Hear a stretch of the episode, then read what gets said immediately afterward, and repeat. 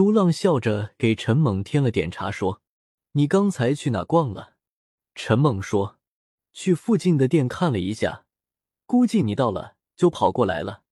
昨晚钟小琴欺负你了吧？”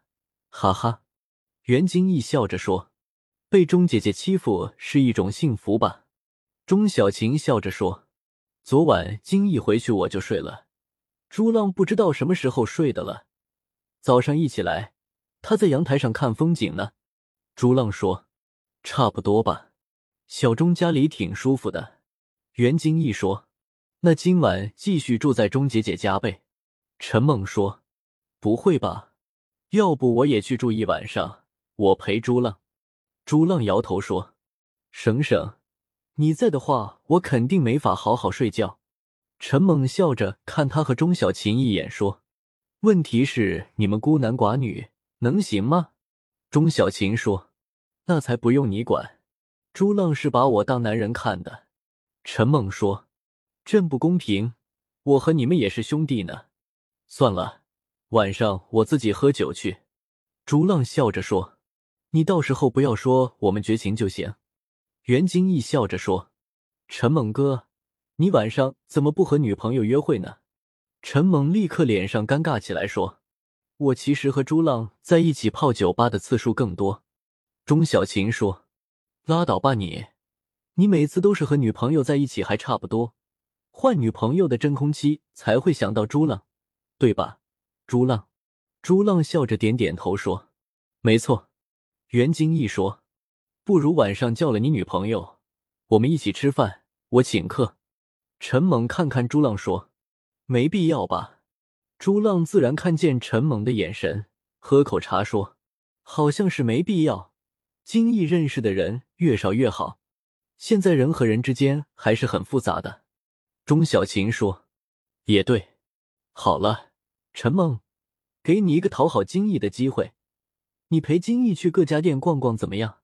陈猛嘻嘻笑着说：“那没问题，我带你逛一圈，估计以后就没人敢欺负你了。”袁金义笑着说：“不要了，我还是跟着钟姐姐，你们俩喝茶呗，不然朱浪哥会无聊的。”钟小琴又了一声说：“金毅还挺关心朱浪的，朱浪开心死了。”好了。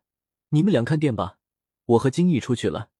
两个女孩往外走去，钟小琴的声音传过来：“金毅，你个子这么高，显得我好矮，以后不和你一起出去了。”陈猛看两个女孩走出院子，笑着对朱浪说：“你和钟小琴怎么突然这么好了？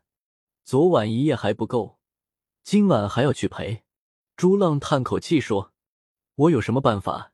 你又不是不知道。”他一说，我就好像不去陪他，我就是犯了什么错一样，似乎只有陪他才是最重要的事，我自己还没整明白呢。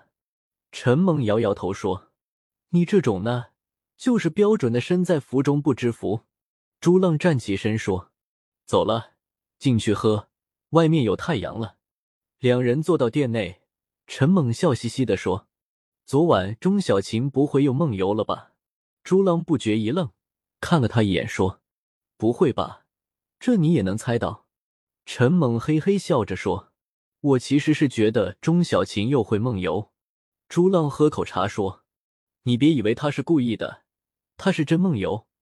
我今天做个测试，我睡在单人沙发上，看他今晚会不会又睡到大沙发上去。”陈猛说：“我觉得是是故意的，哪有这种梦游啊？”朱浪笑着说：“我发现他真的是梦游。”醒来之后，他完全不记得了。陈猛往门口看了一眼，小声说：“那你索性就和钟小琴好了吧，我不介意多一个大嫂。”朱浪说：“滚，不可能。”陈猛笑着看了看手机，说：“小云说想让我中午去陪她吃饭。”朱浪说：“去呗，我们中午叫菜过来店里吃。”陈猛啧啧说。你就这么对百亿富翁的千金？朱浪说：“你就别乱怜香惜玉了，照顾好你的小云，最好你早点去，不然等会钟小琴他们回来，你就很尴尬了。”陈猛用手指指他说：“没错，我先走了，下午我过来。”陈猛走之后，朱浪这才安心的在电脑上做事，把一些瓷器、玉器的图片放到网络里，同时放两件玉器到朋友圈里。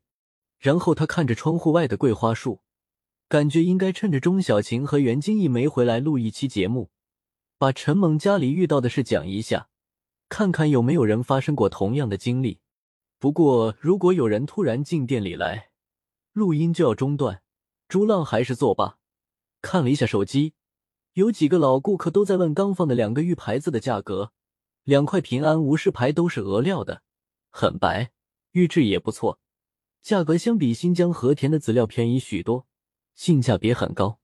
朱浪在微信里把价格报给那些朋友，立刻有两个老顾客确定要，直接在微信里付了钱。一个是安徽合肥的玉石爱好者，一个是本地的，不过最近没时间来店里，都需要快递。朱浪麻利的把两块玉牌配盒子，然后直接在手机里下单。大约十分钟后，快递小哥就来了，打包出单，两笔小生意顺利完成。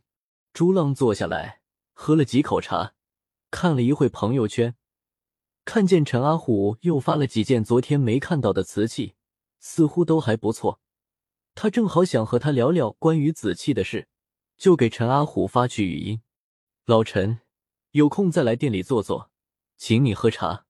陈阿虎过了一会回复：“好的，好的，谢谢。下午如果有空，我来。”朱浪回复一个 OK 的手势。很快，钟小晴和袁金义回到店里。钟小晴主要是带袁金义熟悉一下古玩店的环境，并没有买东西。朱浪说：“你们两个大美女去逛店。”就没有碰到色狼了。袁金义说：“我可不怕，金叔叔和张月一直在附近转悠呢。”钟小琴四处看了一下，说：“说到色狼，大萌跑哪去了？”朱浪笑着说：“他有事出去了。”我们中午吃什么？钟小琴说：“金毅，你想吃什么？”袁金毅笑着说：“朱浪哥，其实我不讲究，你吃什么我就吃什么。”我请客，钟小琴说：“让朱浪请，他有钱。”朱浪笑着说：“好吧，请美女吃饭，我自然乐意。要不去绝味斋吧？”钟小琴点头说：“可以，带金毅去尝尝刘千龙的手艺。”袁金义笑着说：“大厨师吗？好啊。”